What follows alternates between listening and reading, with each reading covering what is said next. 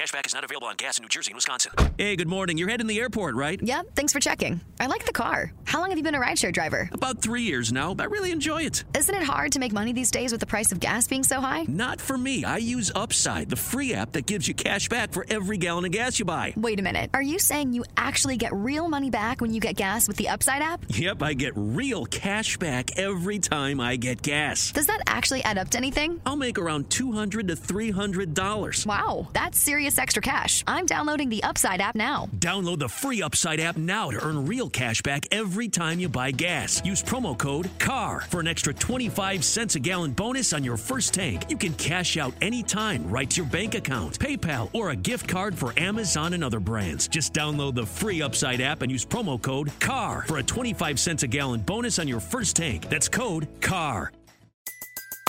Everybody in your crew identifies as either Big Mac Burger, McNuggets, or McCrispy Sandwich. But you're the filet fish Sandwich all day. That crispy fish, that savory tartar sauce, that melty cheese, that pillowy bun. Yeah, you get it. Every time. And if you love the filet of fish, right now you can catch two of the classics you love for just $6. Limited time only. Price and participation may vary. Cannot be combined with any other offer. Single item at regular price. Ba da ba ba ba. With the Lucky Land slots, you can get lucky just about anywhere. This is your captain speaking. Uh, we've got clear runway and the weather's fine, but we're just going to circle up here a while and uh, get lucky. No, no, nothing like that. It's just these cash prizes add up quick. So I suggest you sit back, keep your tray table upright, and start getting lucky. Play for free at LuckyLandSlots.com. Are you feeling lucky? No purchase necessary. Void where prohibited by law. 18 plus terms and conditions apply. See website for details. Lucky Land Casino asking people what's the weirdest place you've gotten lucky? Lucky? In line at the deli, I guess? Aha, in my dentist's office. More than once, actually. Do I have to say? Yes, you do. In the car before my kids' PTA meeting. Really? Yes. Excuse me, what's the weirdest place you've gotten lucky? I never win and tell. Well, there you have it. You can get lucky anywhere playing at LuckyLandSlots.com. Play for free right now. Are you feeling lucky? No purchase necessary. Void where prohibited by law. 18 plus. Terms and conditions apply. See website for details. 502. 502. 502. Starting 502. The Starting 502 podcast, powered by the state of Louisville.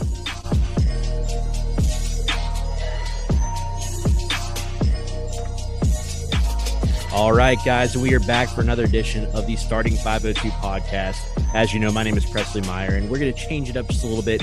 Instead of my loyal co hosts, we're going to have Ethan Sprowles and Madison Wood. Madison Woods. Madison Wood. I always forget. So I, there'll always be like Ethan Sproles and Madison Woods to me, but Ethan Sprowles and Madison Wood uh, with us here tonight, kind of covering Louisville's 103 51 win over West Georgia in the final exhibition of the season. Um, guys, how are we doing? I guess first of all, Madison, welcome. It's it's been it's been way too long. It's been way too long. Yeah. How are you, Maddie? I'm doing I'm doing really good. Um, I'm really glad basketball season's kicking off again. My favorite time of the year, obviously. A lot, probably all of our favorite time of the year, um, if we're being honest. But yeah, I'm really excited to to get to talk about Cardinal basketball again. It's been a really really long time. So thanks for me having me. Yeah, of course, of course. Let me ask you, as somebody that lives in California, as a Louisville basketball fan, is Mhm. it weird, you know, when most people are getting off work, like you're like tuning into a game? Is that odd, or is it just like, Yeah, a way of life now? uh, it's it, I've been here almost three years now, which is crazy to say. Um, it's it seems like the longest three years ever, but also gone by in a blur. If that makes any sense. yeah, absolutely. Um, but but I definitely I I actually kind of like it. I kind of enjoy it because like right when I'm getting off of work, like a game is starting and it's over by 8 p.m. You know, I'm not up till one in the morning watching a game or you know, I remember those days living in Louisville watching, you know, five overtimes with Notre Dame, my lids open at two o'clock in the morning, you know, right, uh, right. stuff like that. So out here, you know, it's only 10 o'clock. I'm a, I'm three hours, three hours behind. So about eight o'clock here right now. But I really, I really has become kind of become a way of life for me. I really, I actually enjoy it though. I've kind of gotten used to it. I think it would be weird the like the first time I get to finally come back and visit and like be back on that time. It's going to be really weird for me. My body's going to have to adjust definitely. Right, right, for sure. For people that are in Louisville or kind of on the East Coast, like what what is the feel around college basketball out there? Is there any like do you ever run into so, somebody that's like a big UCLA fan or like I don't even know Stanford or something like that? Like, is is there is there ever something like that, or is it Well- always just like just any sports but but college basketball? I'm sure that maybe in like Northern California, there might be a little more of that. It's very culturally different down here in Southern California, but an hour away from LA. Right. um, about three hours away from the Mexican border. So very, very Southern California. So the culture down here, they're very into their, and they have a lot of professional sports to love. I mean, there are a lot of, you know, Raider fans that even though they're in Vegas now, which I'm only about three hours from Vegas as well, Right. um, you know, we're LA, you know, and all that, all that around there. If they love their Chargers, their Rams, their, you know, their Raiders, even a lot of Niner fans down here in Southern California, even though the Bay is pretty far away. But you know, they've got so much, even even like the hockey, like the LA Kings and the um the uh, soccer teams out here. You know, they they really have so much like professional stuff to to hang on to and to and to love that they don't really care as much about the college aspect Right. um, and actually what i didn't even what i didn't even realize until i moved out it's actually a couple blocks away from me i can hear them racing whenever they race it's big out here is uh, like the talladega and the nascar they've actually got a track like i said right down and when they they had uh, right before covid started had the goodyear blimp out here because they were tell it was televised on on national tv and they fly the goodyear blimp at that race every year. And and it, i could literally see it from my house. And that was Huh. pretty cool for me just because i'd seen it on tv you know i'm not like into nascar but i just thought it was pretty dope you know that they were doing something like that that close to my house. So it, it's definitely there's so many different things out here that they that they have and that you know that they can really cheer for and and get into so college is kind of like an afterthought whereas you know we know louisville we're, we there's no a really big nba to louisville movement you know going on right now you know and hopefully I, I think that'd be something that'd be really good for the city but you know the cardinals are it as far as you know our what we really put our time and energy and our our you know backing into and um, so you know this is you know prime time for us. So out here like i said you know you get them there and there scattered but mostly they're they're into their professional sports and a bunch of different things they got going out here in california big big big big cities out here so a lot of stuff going on I mean, I cannot imagine as an athlete and as a fan having a better city to kind of play in or to be a fan of a team in because there's just there's not a shortage of teams. Like it seems like there's two of every professional sports team. It, it seems like, and, and it seems like that you know, as franchises ex- expand and stuff, it seems like there's been more added and sports. It, it seems like sports is kind of on the back burner there, yet it's like almost the epicenter of sports there. And as an athlete and as a fan, there's no better place to live uh, as far as culture, as far as the weather and everything else like that, uh, than being being in LA. So it, I'm sure it's a different experience. Uh, yeah it's definitely a experiencing that. culture shock if you ever get a chance to come out here that, that you will definitely realize louisville is very diverse and and, and uh, that's one of the things you know i love about louisville very diverse and very full of uh, a bunch of create creative people and creative things and, and and very cool things to see and do and it's crazy because even though there's not a lot of people into college sports out here there are people who because they hear my accent and they know i'm not from california Right. so I get, I get, where are you from? You know, they're not really scared Right. to ask me. And so I tell them, you know, I'm from Kentucky, you know, oh, Kentucky. Okay. And most of them haven't even heard of it. But, you know, I say Louisville and they go, oh, I've heard of Louisville. Right. And, and that's crazy out here. And, you know, even, even with the, the, you know, the movements, like, you know, even with like Bryson Tiller and Jack Harlow, like, you know, I'll, I'll go into a, a restaurant or to whatever, you know, to like, you know, fast food places that play, you know, usually like awful music over their speakers, but Sure. but in their lobbies, but like Jack Harlow will be on and people are like mouthing the lyrics and bumping. I'm like, y'all over here talking about I 65 and and and riding going 85 and driving from Louisville to Lexington, listening to Bryson Tiller and like I'm like I live there, like I grew like like th- that's Right. my city, you know. So like, but I think it's awesome to be all the way out here on the West Coast, literally It is Ryan here, and I have a question for you. What do you do when you win? Like, are you a fist pumper? A woohooer, a hand clapper, a high fiver. I kind of like the high five, but if you want to hone in on those winning moves, check out Chumba Casino. At chumbacasino.com, choose from hundreds of social casino style games for your chance to redeem serious cash prizes. There are new game releases weekly, plus free daily bonuses. So don't wait. Start having the most fun ever at chumbacasino.com. No purchase necessary. Group. Void were prohibited by law. See terms and conditions. 18 plus. You know, out here basically in LA and people know about Louisville. So I think I, I get into some pretty interesting conversations back and forth but you know, I, I don't want to get too long winded about that on this particular podcast because we're trying to talk about basketball. But yeah, it is really, really dope. Everything you're saying about LA, California, it really is larger than life. A lot of it really is larger than life. Yeah, it's it's an interesting time to move out there because of kind of the cultural sh- shift in Louisville and and kind of like you said, you know, there there is a lot of music. Every other movie I watch is like based in Appalachia or um, you know, Kentucky or Louisville. Like that's like a very trendy thing right now. It, it is to kind of have like pop culture thinking back back to Louisville and Kentucky culture um in, in this area in general. So that is fascinating. But uh I think another culture shock would be, you know, like somebody from the West Coast moving to Louisville or somebody from uh, a bigger city moving to Louisville just because of how passionate we are. And a perfect indicator that is having a podcast about uh, an exhibition game. Uh, and there's no better person to talk about that than our man, Ethan Sprowles, um, one of the faces of the student section. Ethan, I don't know if you've been to a game yet this year, uh, but as you can probably expect, you were heavily featured uh, in all the pregame videos and all of that stuff. So um, I, I don't know if you've seen any of that yet, but be looking forward to that for the first game. Ethan, how are we doing, man?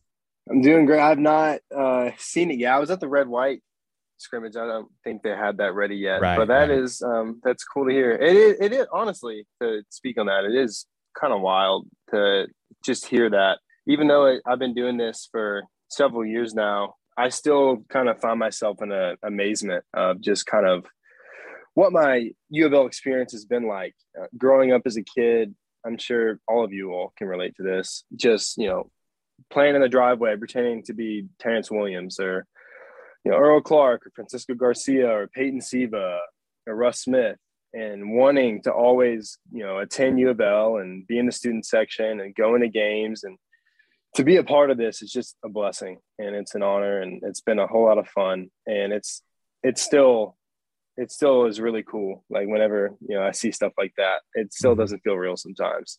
So sorry to get sappy. No, no, no. I mean, last... and, and that's that's what I love about the Louisville culture. You know, I mean, we, we want to get into the into the game and, and previewing the season and talking about exhibition games, but that's kind of kind of the fun part about you know getting back into this stuff is talking about the culture, talking about the experience. Um, you know, I like I put together a little video of just like the experience of going to and covering a, a, a a Louisville basketball game tonight because it's there's all this fodder. Like I, I saw a lot of people posting about, you know, the the attendance. Like there's only 13,000 and 12,000 people at the exhibition game.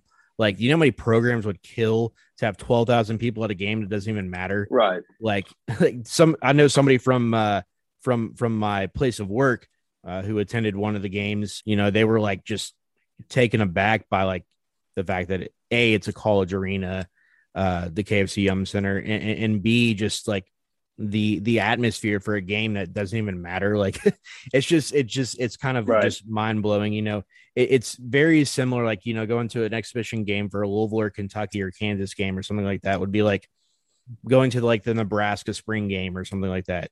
Season that might not even be massive, but it's just the cultural undertaking, and it's just like something that you do uh, being a part of the city. Um, so it's it's always been yeah. fascinating to me. But um, you know, I'm I'm excited to see what the student section looks like this year.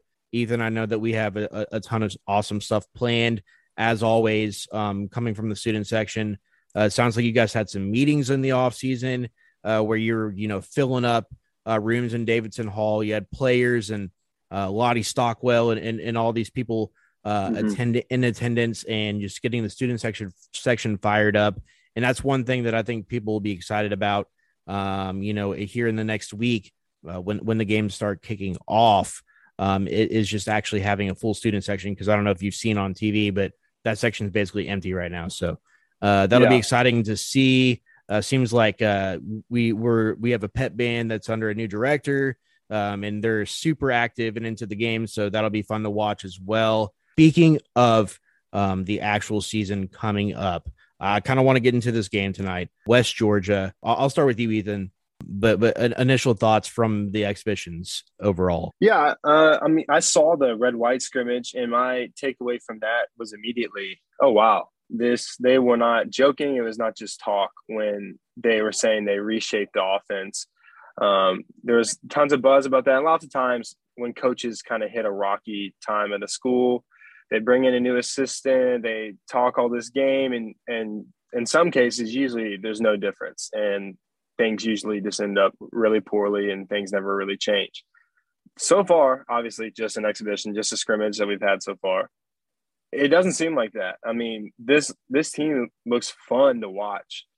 We're not sure how good they're going to be, but it's definitely going to be a lot of fun. Um, I've noticed right off the bat they're a lot more aggressive. I mean, I saw guys with driving dunks. I mean, we had real fast breaks that I think we haven't seen in a while at U of L. Mm-hmm. Um, it was it's just been nice to see guys playing with confidence. Um, with the swing passes and the new offense, it, it's been really fun to watch. I'm excited. Maddie, what about you? What is your uh, if you could kind of sum it up in like a you know a paragraph? What is your takeaway um, from these initial exhibition games? Well, initially, you know, West Georgia definitely looked a lot more uh, uh, like, a lot better team than the team we just played. Uh, right. I feel like I feel like, and I like that. I like that right off the bat. I was like, okay, these guys, you know, look like they came to play. So, you know, that's always good, even in an mm-hmm. exhibition um, where you pretty much know you're going to win. It's not about getting the win. It's about, you know, taking a look at, you know, how your team looks and, and, you know, just kind of getting tuned up before the real thing. Cause you want it, cause you want to see growth. And I think we did, I think, um, I don't know how, how many turnovers did they have tonight, Presley? Oh gosh, you know that's a great turnovers question. we had. Keep talking. I'll figure it out. I know we had 17 the game before. So, and Chris Mack was talking in the post game after last game uh, the first exhibition that we, if we keep it 12 and under, that he's okay with that because of the pace. Mm-hmm. Um, so which, which that I understand, but uh, I don't know. I kind of feel the same way Ethan does because there are certain things that that you have to wait and see how they're going to turn out, but there are also some things that you can just tell right off the bat that are different, like energy and effort and you know the mm-hmm. the pace and just things like that. Like those things you're going to see you know a, a, immediate difference because those are things that are just you know those are fundamentals those are basic you know aspects of of the game the energy and the effort and you know making sure you're given 110% you know while you're out there and that's that's what chris mack you know has has preached from the moment he got here and he know he lets you know you know that's going to get you on the court which i think is great this year because so far it is only an exhibition but our depth does look legit so you know Mason Faulkner being a healthy scratch tonight. Um, you know, not even not even getting to see him. You know, I feel like you know last game we didn't see Roosevelt Wheeler, but this game we saw a lot of him, and I'm pretty sure I think he was five for five from the field, um, mm-hmm. in the in his yep. limited minutes. So I'm not mistaken. So I mean, you know, we're getting some some good some good looks at these new guys and and kind of how this just how this system is kind of going to look and how everything's going to run. But but yeah, um, did you ever figure out how many turnovers we had? Yeah, yeah. To to answer that question, eight turnovers. So oh, wow. vast wow. Yeah, that's see, and that's the thing from one exhibition to another, vast improvement, and that's great to see, especially so early. So I mean, if the trend continues, you know, you you don't want to you don't want to get too happy like we like we've been trying to say over. It's hard to temper expectations when you've been waiting right. so long for basketball right. season. It's very hard to temper expectations but um, yeah, I'm really I'm really optimistic and excited to see you know what what we do moving forward. You know, this is a really positive. I think both these games is a very positive glimpse into what this team could be in the future. Yeah, I mean, so yeah. things that I said, I just tweeted out before the game. I was kind of thinking on all game about what I wanted to see from this team. And uh, after the first game, I really wanted to see improved shooting. I thought that it was just kind of like they were just getting into their comfort zone the first game. A lot of like easy miss bunnies. Uh, vastly improved this game. Uh, it looked like they were uh, 57% from the field, 47% from three, 74% from the free throw line. That is exactly, I think, what what fans should expect from this team. Uh, maybe you know somewhere in between the first two games, but I felt like they shot the ball much much better this game. And a lot of that was just finishing around the basket. It really was. I said significant impactful minutes from JJ Traynor and uh, and, and Faulkner. Uh, obviously, Mason Faulkner was a healthy scratch, as as Ethan just said, and then JJ Traynor did not play as many minutes as I think a lot of people would have hoped for. Um, so I'm not sure as far as the JJ Traynor situation. We can get into this if you guys want it seems like JJ Traynor is going to be that guy that's kind of the the guy that's left out on on this roster. Uh, I kind of have been saying that ever since they um, went ahead and added Sidney Curry because I felt like there were too many good wings to not play the wings at the three and the four. And Jae'Lyn Withers is probably the best player on the team. Malik Williams is is the other obvious starter on this team. So who does that leave out? Is JJ Traynor. Um, that doesn't that isn't to say that JJ Traynor isn't one of the more talented players on this team. He's offensively gifted. He needs to find time on the floor. Um, but it seems like he's only going to find time at, at the five spot. And it seems like he isn't a fit at the five spot. So it's just kind of a weird situation for JJ Traynor. Obviously, if, there, if there's an injury for one to one of the wings, uh, if there's an injury down low, he's going to be a super valuable guy to have on the bench. But it seems like you know, out of the first 10 people players, he's kind of the guy that's like 11th or 12th that's going to be left out. Um, that's kind of unfortunate to see uh, from one perspective, but from the other perspective, like you guys have both already kind of hinted at, uh, it seems like, like, you know, having JJ Traynor um, be the guy, the odd man left out is a great thing because that means that there's so much talent in front of him. Uh, last thing I said was wings driving and finishing more aggressively that was one thing I noticed. You know, in an exhibition game against a D2 team, you want to see more than two dunks. I, mm-hmm. I counted three in the first half, seven, eight dunks tonight. Much better from that aspect. Um, one thing that I'm trying to do is kind of write down just a quick, like really quick take, like initial right after the game take on each player that got a chance to get in the game. So let me run over that real quick. Uh, Malik Williams, almost 100% athletic freak. Dre Davis transforming before eyes. Noah Locke, pure scorer, not just threes, but those are great too. Uh, Noah Locke was the only player on the team, by the way, that took more than 10 shots tonight. Seems like he's got the green light and he's not afraid to shoot. Jae'Lyn Withers can truly do it all. Jarrod West, can he be U of best guard? That's a hot take. Final four guard with the right pieces around him. Ellis can't say enough about his athleticism. Matt Cross, if Williams and West are the heart, Cross is the backbone of this team. Uh, Wheeler, athletic, He's a he's a Nanu Malik Williams hybrid. How about that? Lucky Land Casino asking people what's the weirdest place you've gotten lucky? Lucky? In line at the deli, I guess? Aha, in my dentist's office. More than once, actually. Do I have to say? Yes, you do. In the car before my kids' PTA meeting. Really? Yes. Excuse me, what's the weirdest place you've gotten lucky? I never win and tell. Well, there you have it. You can get lucky anywhere playing at LuckyLandSlots.com. Play for free right now. Are you feeling lucky? No purchase necessary. Void where prohibited by law. 18 plus. Terms and conditions apply. See website for details. Uh, Williamson back to his normal form almost. JJ Traynor, is something up, or is he the odd man out? I kind of talked about that a little bit already. And Sidney Curry, uh, he's the backup center, maybe closer to Malik than he is to Wiznitzer. That's kind of my take on that. Brad Colbert, more than just nice locks. Um, and then as far as as far as the pace, my thought process was I love seeing Jae'Lyn Withers, JJ Traynor, uh, and Malik Williams bring the ball up the floor. Like they get the ball, the guards start running up the floor already. I love that. I love that the staff trusts them in that aspect. And I like that, especially when Jarrod West is on the floor, he is aware. Like he's aware that he's the guy that needs to get the ball in his hands if this if something goes wrong. Like for instance, if they're going to play North Carolina, Syracuse, something like that, if Malik Williams is bringing the ball up the floor, North Carolina is going to go to Malik Williams and pressure the ball, right?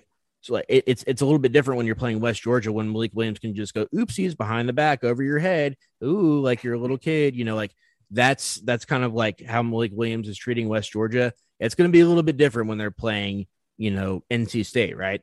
Um, so that'll that'll change a little bit, but I, I just like the the fact that the staff is confident enough to just allow whoever gets the rebound, if it's advantageous for Louisville, if they have numbers, they're going to run the ball up the floor. And we saw multiple times, you know, Matt Cross, you know, uh, Samuell Williamson, like these guys are bringing the ball up the floor themselves. So I thought that was fascinating. Um, it, it, as far as the defensive takeaways, one thing I noticed tonight, um, the game started out uh, after the first TV timeout. Louisville was down 12 to 11 uh, and one. They were really down. They were really tied 12 to 12 after the first five minutes. They were tied 16 to 16. And then Louisville outscored West Georgia 87 to 35 for the rest of the game. That's great. Uh, the last game, um, they kind of put, took their foot off the gas, but outscored the opponent, you know, by a, a crap ton.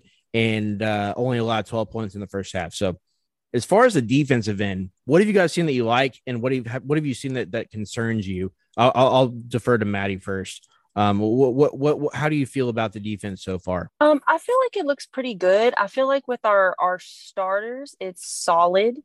Mm-hmm. Um, I feel like you know once we start getting down the bench and a couple younger guys are in, um, you know, it, there's a, a few mistakes. I feel like early um, early, early in the game, like the first um, couple plays defensively or possessions defensively, we were a little bit lax. I feel like maybe we came out not entirely like locked in on that end, thinking we maybe right. didn't have to be. And then West Georgia knocked down a couple shots, and it was like, oh, okay, you know, let's play defense, you know? So right, right. Um, I feel like, you know, it was a couple slow rotations, stuff like that. But, you know, uh, on there's two sides of a coin to the exhibition where you don't want to get too excited, but you also don't want to get, you know, never too high, never too low. So you don't want to get like too down on like a couple mistakes because it is an exhibition. So it's like it's so, so, so early that there's a lot of time to clean things up.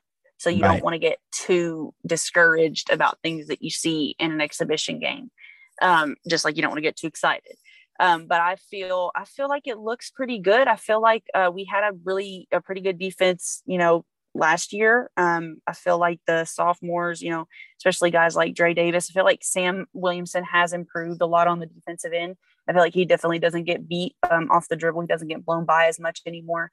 Um, I know we've played a couple, you know, D2 teams, but still like to see the way he moves and the way his hands are active and his feet and compared to, you know, his first couple years, um, he does, he does look like he has picked it up on that end. Dre, Dre definitely has always been a guy that can, you know, lock down on the defensive end. He can play in interior. He can play on the perimeter. Um, he loves to lock down a guy. He loves clapping his hands and getting in, you know, getting into a guy. Um, but one thing I've noticed that is really, really, uh, really, really promising to me, um, all the deflections. Because if you, oh, yeah. if we think about, if we think about the teams, the Louisville teams that we that we love, those teams that we love that got out in transition off those deflections, um, you know, and so definitely, I mean, the 2013 team, 2014 team, 2015 team, you know, uh, teams like Ray Spalding, you know, guys like Ray Spalding, you know getting however many deflections a game, you know, 12 mm-hmm. deflections a game by himself. But I see, I see things like that. And that's where, you know, guys like JJ Traynor, I feel like he can carve out minutes because I feel like if, if Max sees an opportunity to get those kills, like, you know, a few couple good kills and then you're on a run and then, and you're, you're go from up three, you're tied 16 like we were tonight to up 20 and like that, you know? So I feel like he could really carve out some minutes on that end with his length and his ability. It seemed like he kind of turned it on a little bit on the defensive end um, in the second half with his, you know, his minutes because he was in there until they put the the subs in in the second half. Mm-hmm. JJ was so, um, but he got he got a few deflections. He got like three that I counted. Um, that he got his hand on the ball first and got it up there in the air, and then uh, Withers finished it a couple times. Dre got his hands on a few of them. So I feel like if that's going to be a trend this this year and that we're already wanting to go fast, I feel like we can really put pressure on a lot of teams this year if we can get out and transition on top of having this really great offense. I think and I think it's funny that it reminds me of this, but it really reminds me of that team, the Kentucky team in 20, I think it was 2015. I'm pretty sure it was 20, no, 2016, 2016. Mm-hmm. The Kentucky team in 2016, wasn't that the team with De'Aaron Fox and Malik Monk Yes. Um, yes. 2016, 2017. Okay, they, okay, that team was so fast. We beat them, but you remember the, the ball would go through the basket and they had it inbounded and Fox was down the court. Yep. And, yep. and that's what I that and that's what I'm thinking of. That's that honestly what has me that this offense, this new look offense has me thinking of is how difficult that is to defend because you because especially when you've got shooters Mm-hmm. And, and, and that's a whole nother conversation right but right. we could get into it but but you know you asked me about defense so but yeah that's definitely to me that definitely seems like something that you know if, it, if that trend continues this this could be really really fun this could be could have a chance to be special you know because if you can get out and transition on top of having a fast offense period you know when the ball goes through the basket and you're going 94 feet in four seconds you know yeah. I mean, yeah. yeah, that definitely, once you get the defense, even if you end up having to back it out, you get the defense on their heels, you know, they're, they're reeling, You know, right. you can really, even if you end up setting something up, you know, the defense is like, oh my God, you know, you don't know what they're going to get into, especially like I said, when you've got shooters, which yeah, we'll yeah. hopefully get into in just a couple of minutes because that's one of the most fun things to talk about, especially after the the shooting that we've gone through the last few years, honestly, all in all. Outside of like Ryan McMahon and Jordan Nwora, it hasn't been the prettiest. So yeah, really yeah. glad to see that. Yeah. I mean, and, and to your point, Madison, uh, you know, I was driving to work this morning, right? I was proud of myself because I was running on time. If you know me, you know I'm just like casually late to everything. So I was excited. Coworker calls me. She says, Hey, I don't know who else to call, but I have a flat tire. Can you please come and find my car on the side of the interstate and help me change this tire? Well, I got to get into work. I got meetings to get to. I got stuff to take care of. Like it really threw me for a loop. And to your point, um, you know, that was a terrible example, a terrible metaphor, if you will. But to your point, when you start your day, when you start your possession, when you start every possession with not knowing what's going to happen, when you start every possession, like you said, back on your heels, that's what, what Louisville's trying to do uh, effectively is if you bring the ball up the floor and allow the defense to get set up, they're going to be prepared what, for what you're going to bring bring to them uh, on the offensive end uh, a lot more effectively than if Louisville gets the ball and whoever has the ball in their hands brings the ball up the floor. Like I, I cannot emphasize how difficult that is to prepare for when you have a six foot ten wing who can shoot the three or drive and can also be super active on the defensive end, block shots, great passer. Like that is very, very difficult to prepare for. So when you're starting possessions and you're getting the team back on their heels, even if they do get back and they get set up, it throws them off so much and it gets just throws them so much for a loop that the rest of their day just feels a little bit off. The rest of that possession feels just a little bit off. And again, Ethan, to Maddie's point, um, Jarrod West, four steals tonight. Um, he led the team in steals. I would have to imagine JJ Traynor is probably up there as well, like Maddie said. Uh, but Jarrod West has probably led the team in deflections as well. He's a guy who he's going to pressure you coming up the floor 94 feet, but he's also the kind of guy where if the other team gets in a fast break, he's the kind of guy that's going to like slap the ball out of bounds and prevent the other team from getting two points. He's the kind of guy that's going to pick your pocket. He's the kind of guy that's going to jump passing lanes. Like he's just an intelligent defender. And I love that about Jarrod West as well. Um, Ethan, speak. Can you speak a little bit more on on, on what you were seeing from West uh, and, and maybe some of the other guards, and, and additionally anything to add uh, as far as the defensive end for Louisville? I'm really glad to see Mac sticking to his guns for the most part with the pack line. I yeah. think a lot, a decent amount of people, including myself, were a little worried that Mac was going to go a little overboard trying to change everything mm-hmm. because you know, say what you want about the Mac era, the defense has been good statistically. I know mm-hmm. people have been upset about, oh, well, you know, we're not doing full court press, and well, mm-hmm. it's been good. I mean, he the defense kept us in a lot of games. The defense, the year we were number one in the country, was large, the, uh, largely because of the defense. Right. Uh, also, also the shooting, of course, but the defense has been good, and I'm glad he hasn't just completely abandoned his whole philosophy. Um, but with Jarrod West, I mean, what a pleasant surprise. I think when yeah. we saw him commit, he was probably the guy because you know Noah Locke perfect made perfect sense. Everybody was thrilled. That was a huge get. Mm-hmm. Matt Cross, ACC guy, he lit us up, made sense. But when Jarrod West committed, I think a lot of people were kind of like, okay, like I don't really know about this, right? But it's been it's been awesome. I mean, I, when I was at the red red white scrimmage, I could obviously there weren't many people there. People you know, I've been talking about that, but mm-hmm. I was more, I was very impressed with his leadership. I mean, you could hear him yelling at guys, telling him where to go, telling guys, you know, you should be on him, telling guys to cut here, cut there, screen here, screen there. His leadership was really important. Now, I know this is kind of a cliche, but it's true. He may not, you know, stuff the stat line. I feel sick even saying it because it's so cliche, but seriously, but seriously, I mean, the stuff that he has, the intangibles. I mean, he's been playing college basketball for 20 years.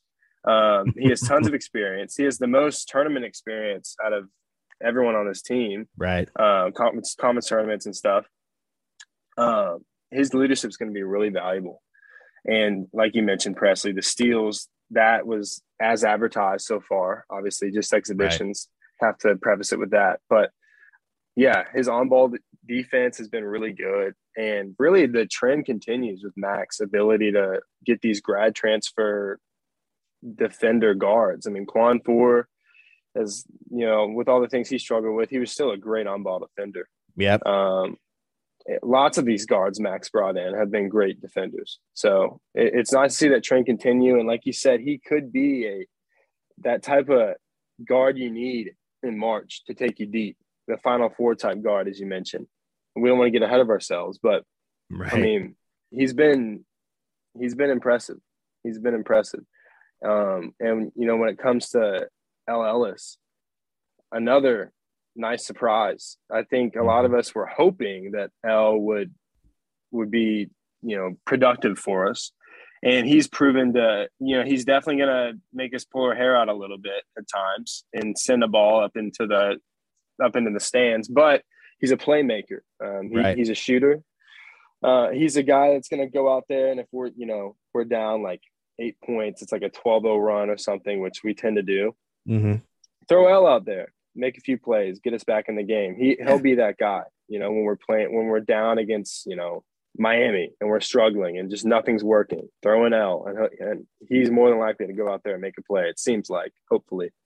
And then I mean, what can you say about Noah Locke? I mean, that guy has been awesome so far. Just a pure score, as you said. Has the green light, it appears, like you said. Um, super excited about him. And um, I know we may talk about shooting in a second. He may not be a guard, but it's hard not when we talk about scoring. I talk about Matt Cross. Yeah. Um, so excited about him. I'm sure we can get into that in a second. But yeah, I, I really like the guards so far. I think it was the biggest question mark with all the new additions with Carlik gone, David gone. It seems to be that this new kind of group of four guys is going to be serviceable. That was the thing. I was watching this game tonight and getting excited about our guards, how exciting they were, how good you know shooters they all were, the playmaking. And then I was like, Mason Faulkner's not even playing in this game. Right. Yes. I, am excited about these guards, and I kept forgetting Mason Faulkner's not even playing tonight. So that was that was exciting to think about. Yeah, I mean, if you look just across this box score, what I love about this team is that it, it feels similar to that 2019-20 team in a sense that every player brings something different. Duo of players that I feel like on this team kind of just bring the same thing, right? Like I feel like a perfect example is at the wing position. Like I feel like Matt Cross um, and, and Samuell Williamson uh, and then Dre Davis, they all bring something different to the table. I feel like JJ Traynor and Jae'Lyn Withers are two very different players. I mean, it, you literally cannot get more different than Malik Williams and Sydney Curry, right? You want to you want a hot take from me on JJ Traynor? Oh hot yeah, take away, Maddie. What are you talking about? Of course, I think JJ Traynor. Fingers crossed, fingers toes crossed. Stay healthy and everything goes according to freaking plan. But I think if Mac does what he wants with JJ Traynor, what he is trying to do with JJ Traynor, he will be what we wanted Ray Spalding to be. Oh, I agree wholeheartedly. Yeah, I he will be that player.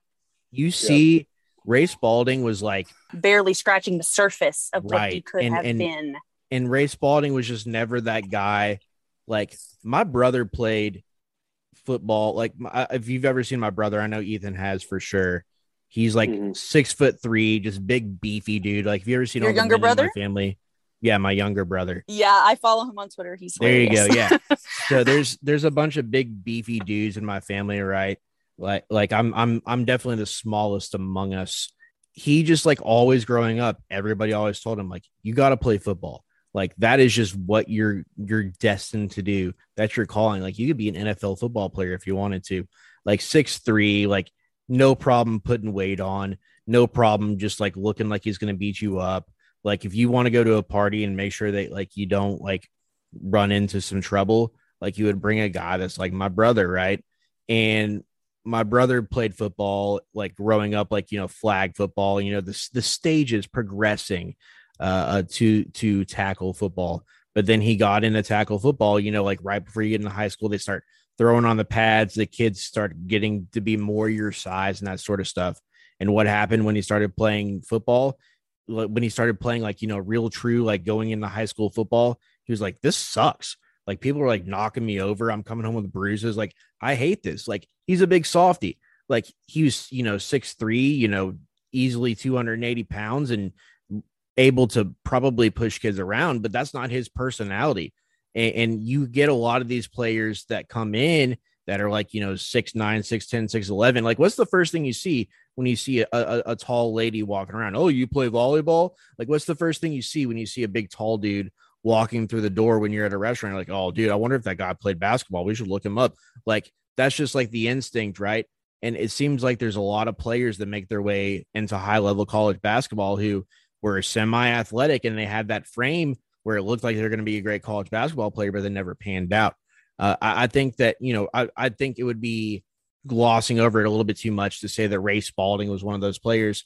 But you're totally right, Madison, right? Like there comes a time in your career where you have to make up your mind, where you have to decide, is this something that I want to do? Is this something that I'm passionate about? It seems like JJ Traynor kind of had that moment in between his junior and senior year of high school where he was like, do I just want to be this guy who's tall and who has this ability, but I'm not like super into it, or do I want to pour everything into it? And it seems like JJ Traynor, since his high school career, has really just tried proceeded to take it to the next level each season. He's not a guy that like grew up like uh Samuell Williamson, for instance, where he was like a McDonald's All American kind of guy. He's a guy who was kind of craft. He's just working on his craft. He's just becoming a better player. And it seems like, ne- especially like next season and maybe the season after, like he's going to become a guy who is like the guy on the team, which is really exciting. He's a guy who can just do all kinds of, of, of things on the floor, on both ends of the floor. As you said, he's very mm-hmm. active on both ends of the floor. Um, he it excites shoot. You me. saw that pretty jump shot too. Yeah, it, yeah, exactly. Like he can do it all. Um, and that's what excites me about JJ Traynor. But on top of that, he's an aggressor, right? And so you said, you know, he hmm. could be what Ray, what we thought Ray Spalding could be. To kind of just elaborate on that, and I'm totally agree with you. I absolutely think that because he's just a guy who's willing to crash the boards. He's a guy who's willing to just cram the ball. Uh, he's a guy who has a smooth jumper. Like I, I love what he brings to the table. As I said previously, I just don't think he fits with the other pieces on this team. I I'm hoping hmm. that Louisville's able to kind of build around him just a little bit more. What do you think about that, that Ethan? Yeah, well, to Madison's point, you all may remember this quote as well. I always remember Rick Pitino saying about Ray Spalding that I remember him saying he has the most pro potential on this roster. And I mean, you think about the the guys that Ray Spalding shared with on that roster: Donovan Mitchell, Damion Lee, Deng Adel at the time was considered a major pro, pro prospect. I mean, right. the list goes on of all the guys that he was on a team with. There was so much potential there, and you just feel like it was never really tapped. And and you really feel the same way about JJ Traynor. I, I think it's a really good comparison. I mean, the guy's got great length. His shot is super pretty, like you all were just saying. Um, athletic, like Presley, like you said, he's an aggressor.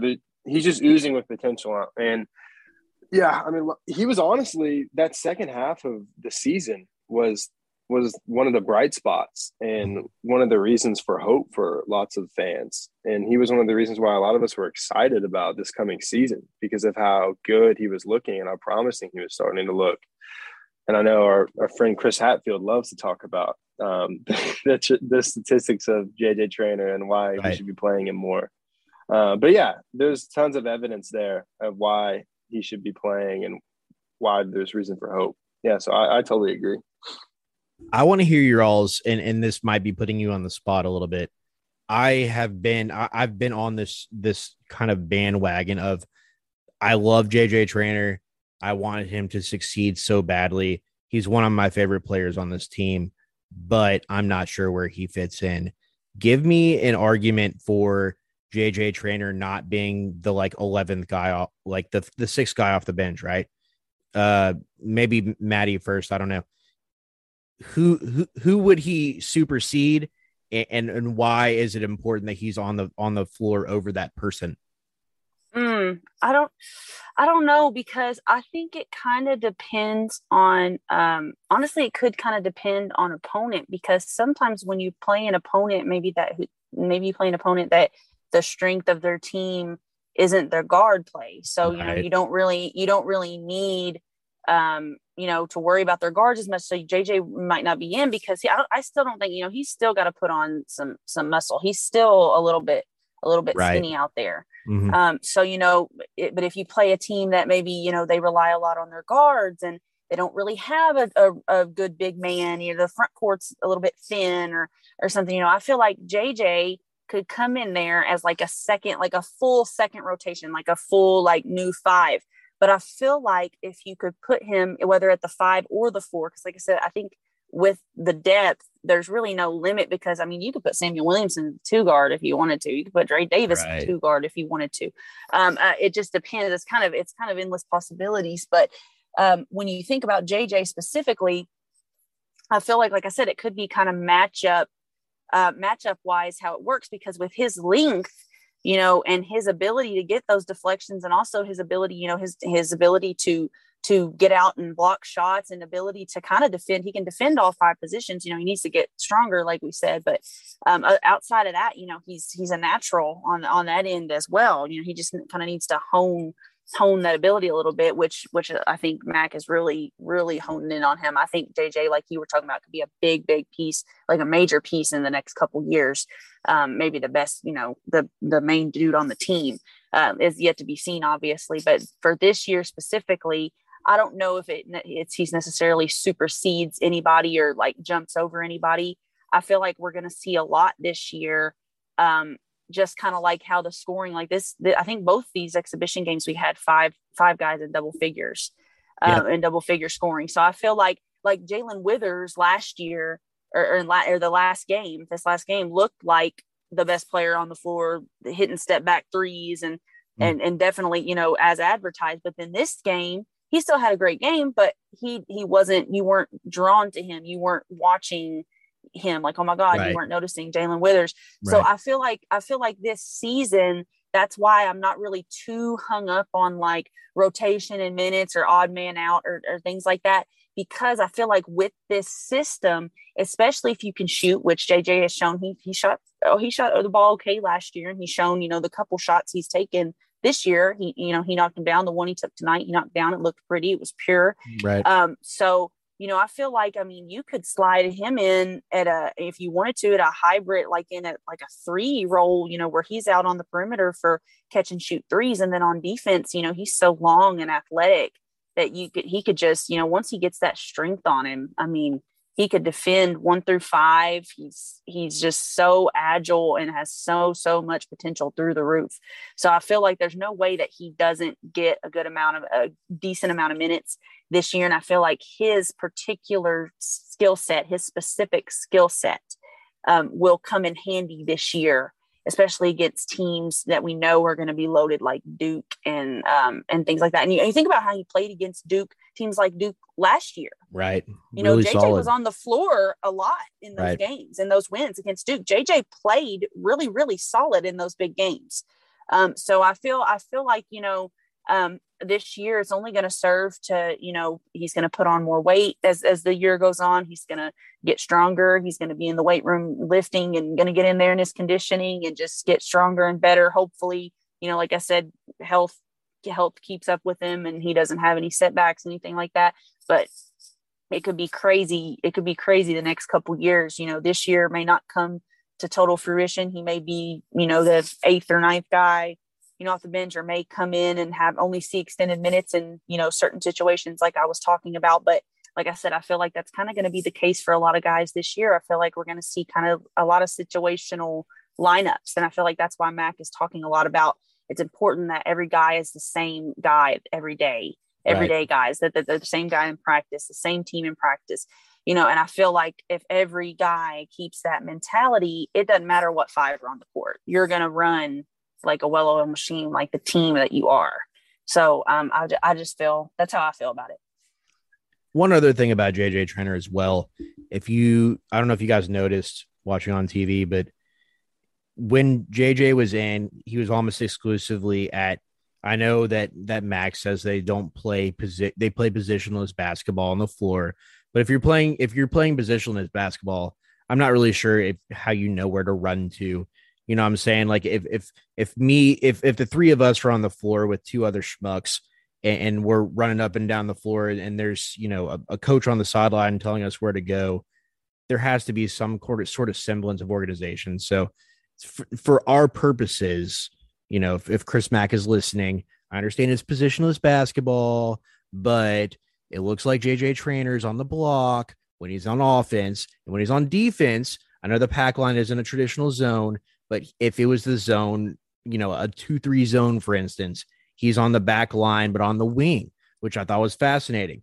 Uh, he didn't play much in the middle, uh, which he's I playing like free that- safety.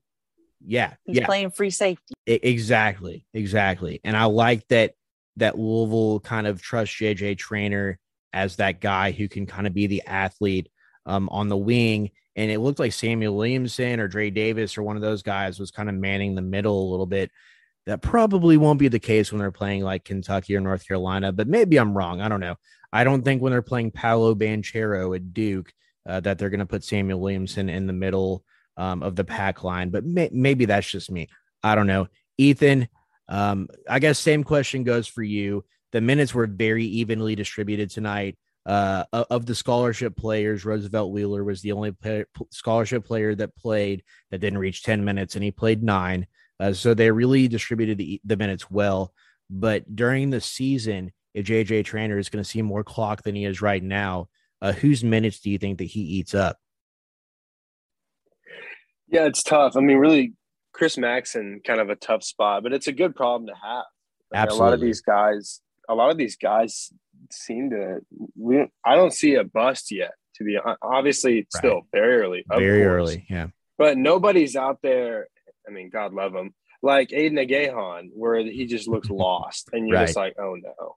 I mean, so that's encouraging to see. You know, Rose hasn't played a ton, but he doesn't look completely lost out there. So, yeah, I- I mean, as you said, Presley, it, it's kind of tough.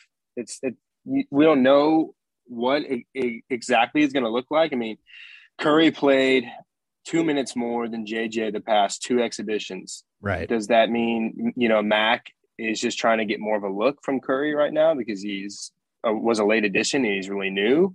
Good point. I don't know, but Curry, I would argue, has been was more effective than JJ in the last two exhibitions. So I mean, I don't, I don't know what to make of this. To be honest with you, I mean, Curry played 14, JJ played 12 tonight. Um, Malik played 12. Let's see who who am I missing. I think that's it for the bigs, basically. Right. Right.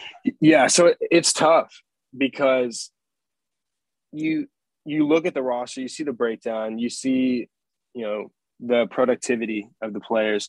You can't really have Jae'Lyn off the floor too long. Mhm. You don't want Malik, the three-time captain, off the floor too long. Um, and then you see the scoring that Matt Cross is. I mean, this this dude was pulling up from the logo tonight. I mean, he hit like He three some- threes. Yeah. Four threes, and they were all they were all NBA range. Yeah. Yeah. I mean, unreal. You you can't keep that guy off the court. Um, so it, it's really tough. And uh, to be honest with you, I, I don't. I'm not really sure if I have an answer for you. Um, Right. We're just gonna have to see in these first few games because I really like Curry.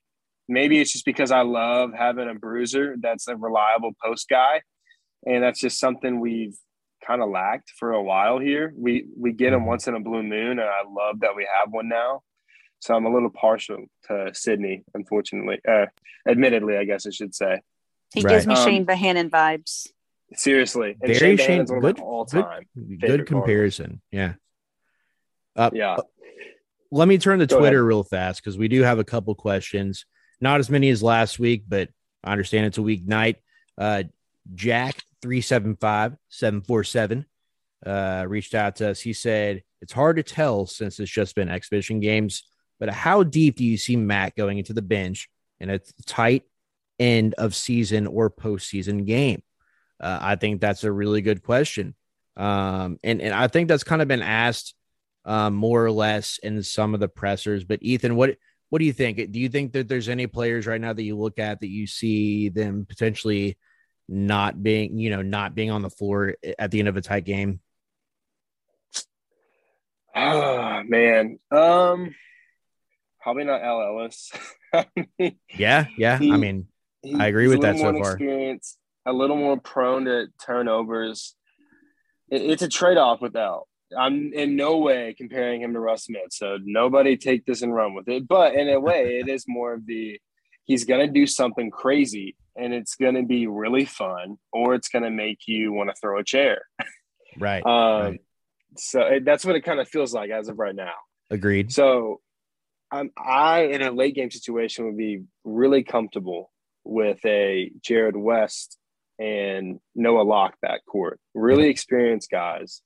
Um, Jarrod West has proven to be a fantastic passer. That's one thing I think maybe we need to talk about at least a little bit. The passing has been amazing so far. I've loved to watch the passing on this team. Um, and then Noah Locke's pure scoring ability, you want to see that in the late game. Um, so yeah, as of right now, I'd say more the inexperienced guys like El Ellis.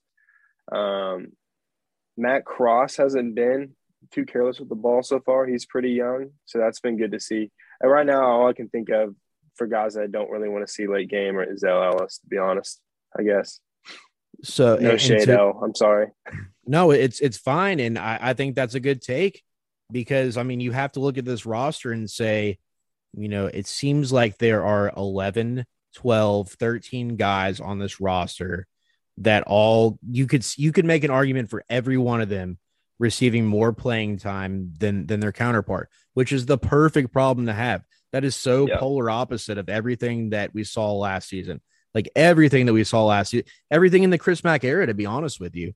I mean, yep. I know there was there's a little bit of depth in the 1920 season, but I mean, you weren't going to take, uh, you know, I, I, I, personally, I don't feel like you're gonna you're gonna take uh, Jordan Nwora off the floor in that season. Like, I don't feel like yep. you're gonna take uh, who else? Who else was on that team? That well, in that season too, I believe 1920. Yeah, I mean, Chris Mack would literally put on Ryan McMahon to shoot a three and then take him off to put in Khwan Fore to play defense. Yeah, that's the situation Chris Mack has been in since he's been here, mm-hmm. and that's why I mean it's it's mind boggling to see people calling for his job when he's had all the limitations that he's had here. That's another conversation. yeah. Preaching to the choir, brother. Preaching to the choir. Yeah. Um, Maddie, before we get to you with this question, um, we'll go over LL's stat line real fast. Five points, two for five from the field, one for two from three point range, I I do question his three point shot, and I think that was kind of the question coming in with El Ellis. He is a good three point shooter. Don't get me wrong, but he is more of a catch and shoot or kind of like a get his guy off balance, pull up kind of guy. Like he does not have a quick trigger by any means. Um, so that is a bit concerning. Uh, five total rebounds, but then you get into four fouls, two turnovers, um, and it looked like he, he kind of has a little bit of a shorter leash. I, I, it looks like Mac and the staff are like really on him about he does make some crazy wild plays, and you're like, what the hell was that? But at the same time, like they have to reel that in because they're already running this quick system. Like you have to you have to be able to make the wise decision.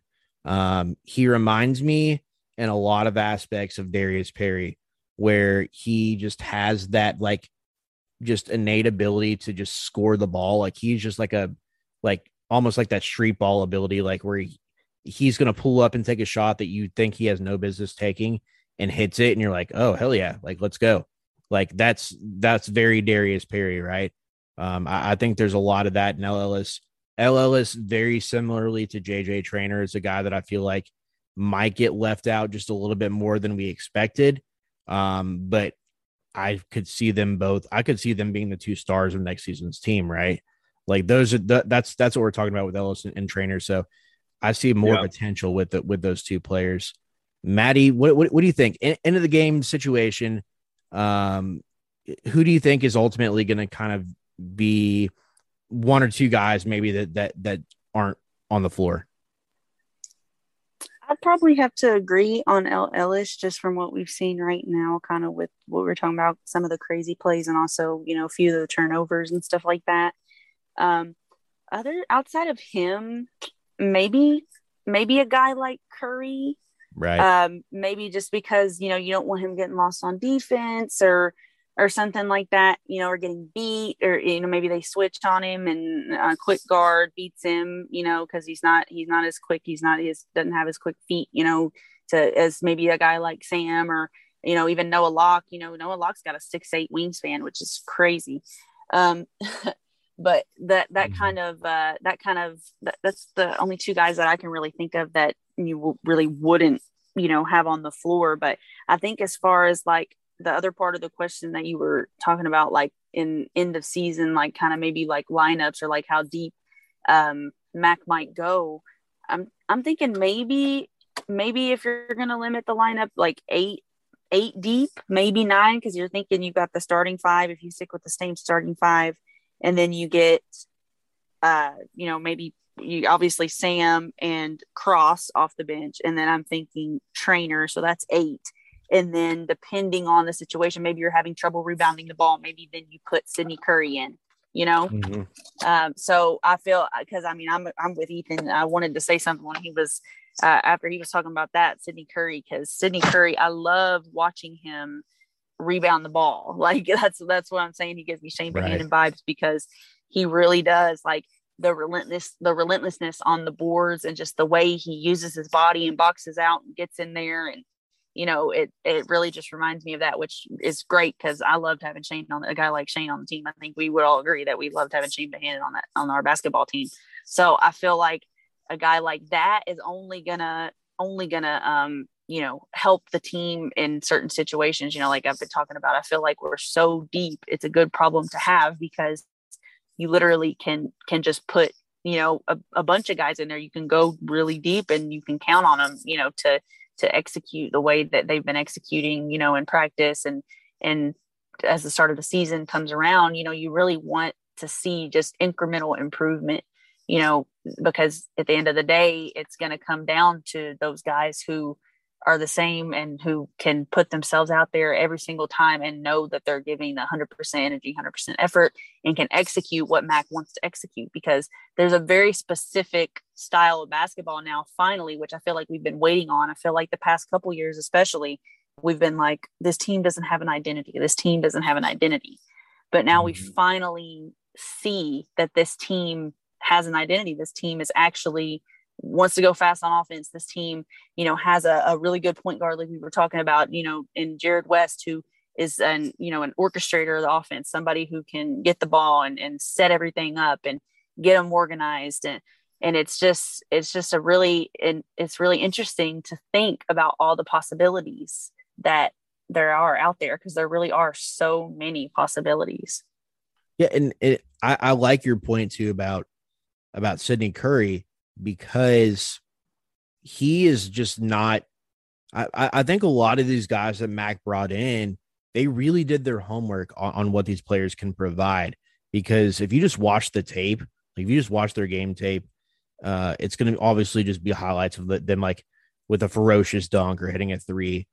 You don't see a lot of what they can actually bring to the table, and it's really fascinated me how Sydney Curry has, is not like a like he doesn't want to be like Montrezl Harrell and just like destroy the rim every time, which like I, I enjoy having that type of player. Don't get me wrong, but Sydney Curry's ability to get up and down the floor and Sydney Curry's ability to box out and, and be a great rebounder and his ability to have finesse mm-hmm. around the basket has been fascinating to me because I just thought this was going to be a guy that's like Sydney Curry see ball, Sydney Curry put ball in basket. like, like that's that's kind of like I that's that's what I expected to see from from Curry, right? Um, coming out of junior college, and it, he seemed like a guy who was like unpolished. And now, granted, Sydney Curry is a guy that I saw, uh, and, and and I've said this before, I believe, on this podcast when I was back when I was watching the John Logan highlights, uh, when Jay Scrubb was coming in, um, and and they were teammates back then, and I really felt like like Curry, which I didn't even know his name at the time. I just I was just like, whoever that guy is on their team, like he needs to get more playing time, and Louisville needs to freaking recruit that guy. Like I just liked watching him on tape when I was watching, you know, a guy that's that's you know had got starts under his belt in the NBA already. So like mm. Sydney Curry has always stood out on tape to me. Last year he was a little bit overshadowed because literally the tallest player in college basketball was on their team.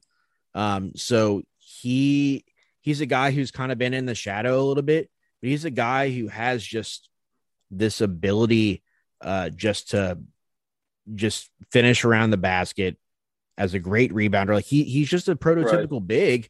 And uh, granted, I don't want to get like ahead of myself because they are just playing Division two teams, but like that's been kind of the consensus in practice too. Is like he's like the bona fide number two player, and it doesn't matter when Gabe Wiznitzer comes back. Like I know Gabe's been making progress, but like seems like it's going to be Williams and Curry, and then they'll defer to Traynor or Wiznitzer or um, you know, J- uh, uh, Wheeler. Like it, it's going to be one of those guys instead.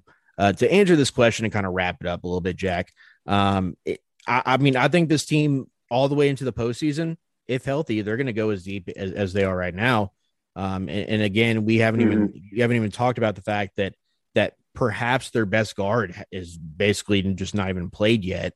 Um, so that's that's a totally uh, different twist that you can put on, and, and, and hopefully we'll see a healthy Mason Faulkner for the first game of the season, and we'll have that conversation down the road.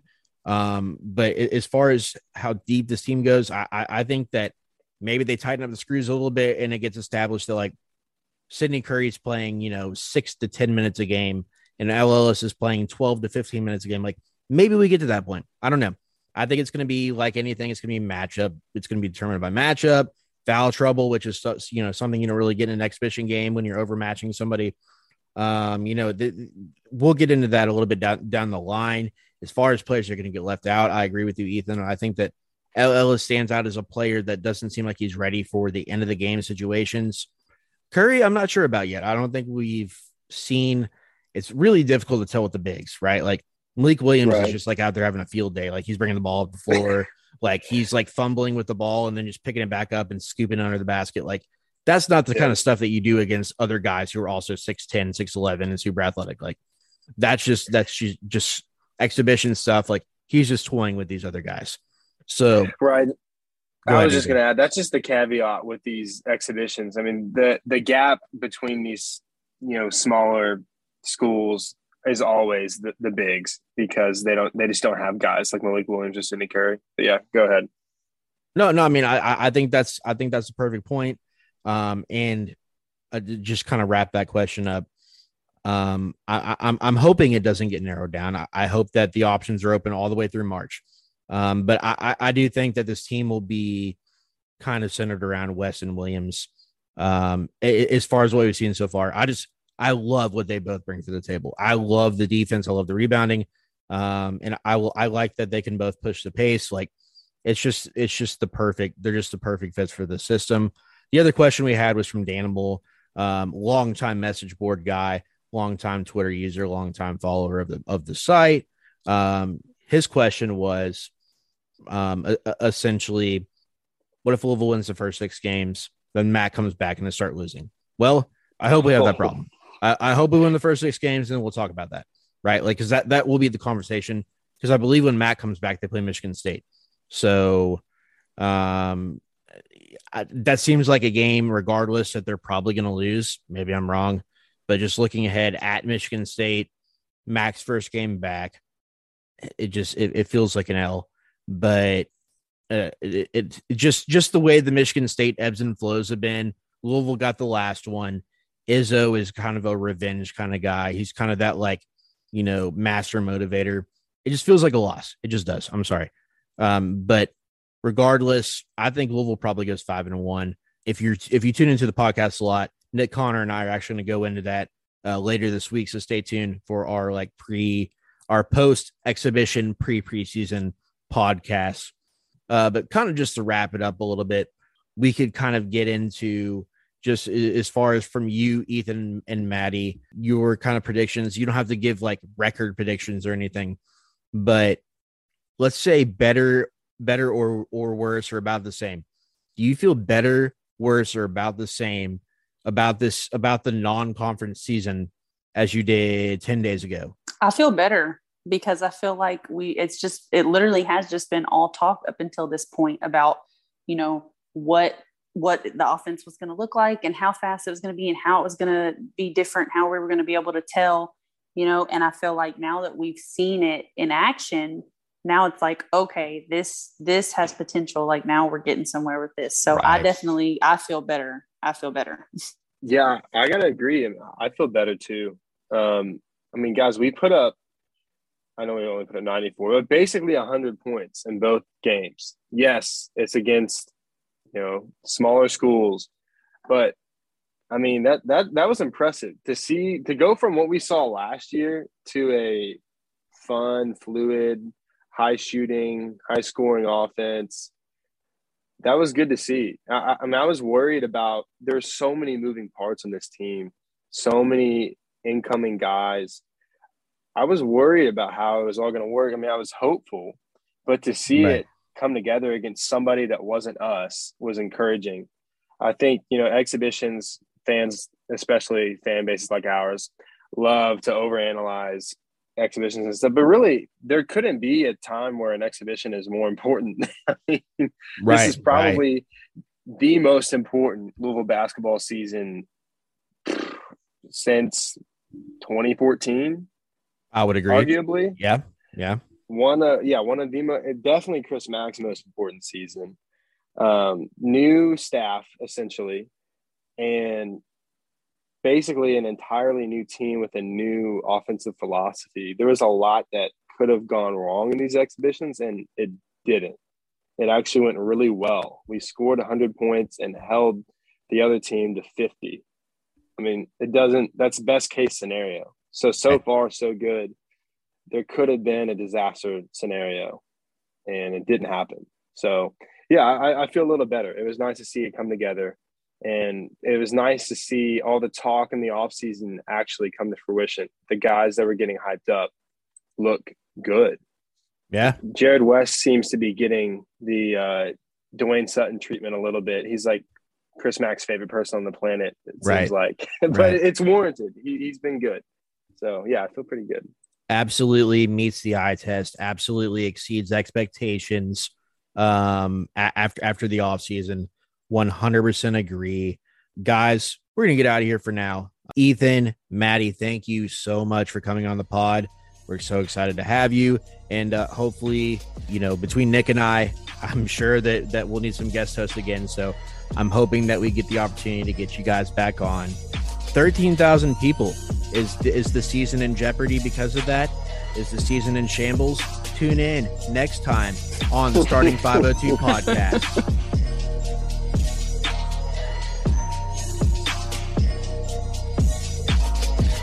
What's so special about Hero Bread's soft, fluffy, and delicious breads, buns, and tortillas? These ultra low net carb baked goods contain zero sugar, fewer calories, and more protein than the leading brands, and are high in fiber to support gut health. Shop now at hero.co. Everybody in your crew identifies as either Big Mac Burger, McNuggets, or McCrispy Sandwich. But you're the filet fish Sandwich all day. That crispy fish, that savory tartar sauce, that melty cheese, that pillowy bun. Yeah, you get it. Every time. And if you love the filet of fish, right now you can catch two of the classics you love for just $6. Limited time only. Price and participation may vary. Cannot be combined with any other offer. Single item at regular price. Ba da ba ba ba.